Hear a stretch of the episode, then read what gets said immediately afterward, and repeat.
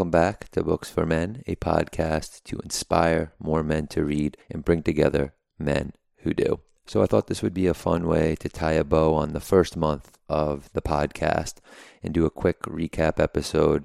And I might look to do these moving forward. They're just going to be short, three to five minute episodes just to sum up all of the books that we had featured in that month previously. So they're not going to be as detailed as, say, the episodes are, but I thought it would be a nice way to introduce new listeners to some of the books that we had previously featured without having to have them go back and listen to all of the previous episodes.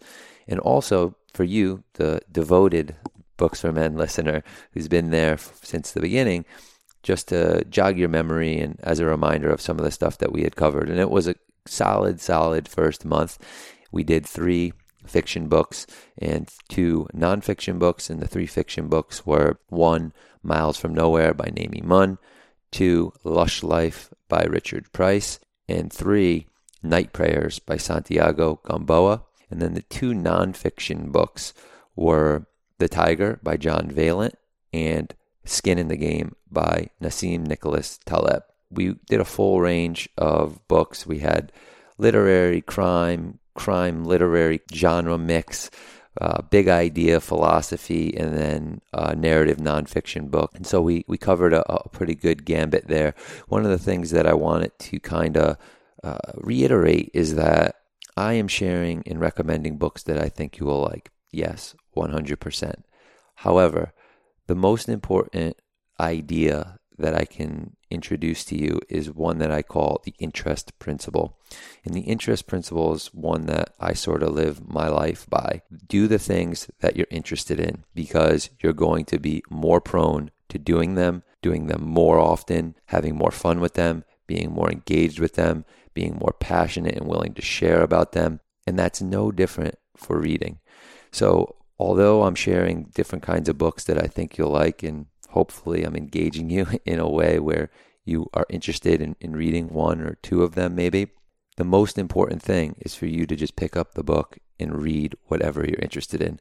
I don't care if it's ponies or hockey or golf or crime or whatever it is. if you pick up what you're interested in reading, it will lead into other things. I didn't start enjoying everything that I recommend to you on the podcast. I started with one thing that led to the next, that led to the next, that led to the next. And I'm just a huge proponent of what I call the interest principle because I feel like, for the aforementioned reasons, it is the most important factor in learning anything, really, is your engagement and your interest in it. If you're not interested in it, you're not going to do it. With that being said, I also know that we have many veteran, seasoned readers that are on the podcast or that are listeners of the podcast, I should say. And maybe your reading is already well varied or you're well read.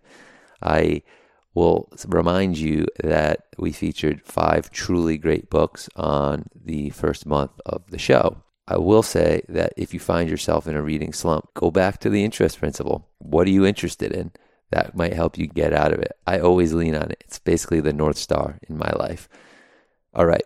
So, lastly, just to wrap up this recap episode, I want to remind you that tomorrow, the first issue of the Books for Men newsletter is coming out, and that is going to be a roundup of all the books and authors that you've heard on the show to date. It will also introduce a cool feature that is only going to be available to newsletter subscribers, which is the Books for Men Hall of Fame inductee. So each month, I will select a new author to induct into the Books for Men Hall of Fame. The only parameter is that they have to be dead, so they cannot be living. And I thought that would be a good one parameter or a good rule or guideline for the Books for Men Hall of Fame. Got to draw the line in the sand somewhere. There's a lot of authors out there, a lot of great authors out there, worthy candidates, obviously, for the Books for Men Hall of Fame. I want to remind you that you could sign up for that newsletter at booksformen.org. And please, please, please continue to share the podcast and the initiative, more importantly than anything else, with family and friends, and especially men who read. We need women and men to do that if we're going to continue to push the initiative forward, which is the ultimate goal for this show, and that is to inspire more men to read and bring together men who do. So thank you so much for listening, and I will see you next Monday with a brand new episode.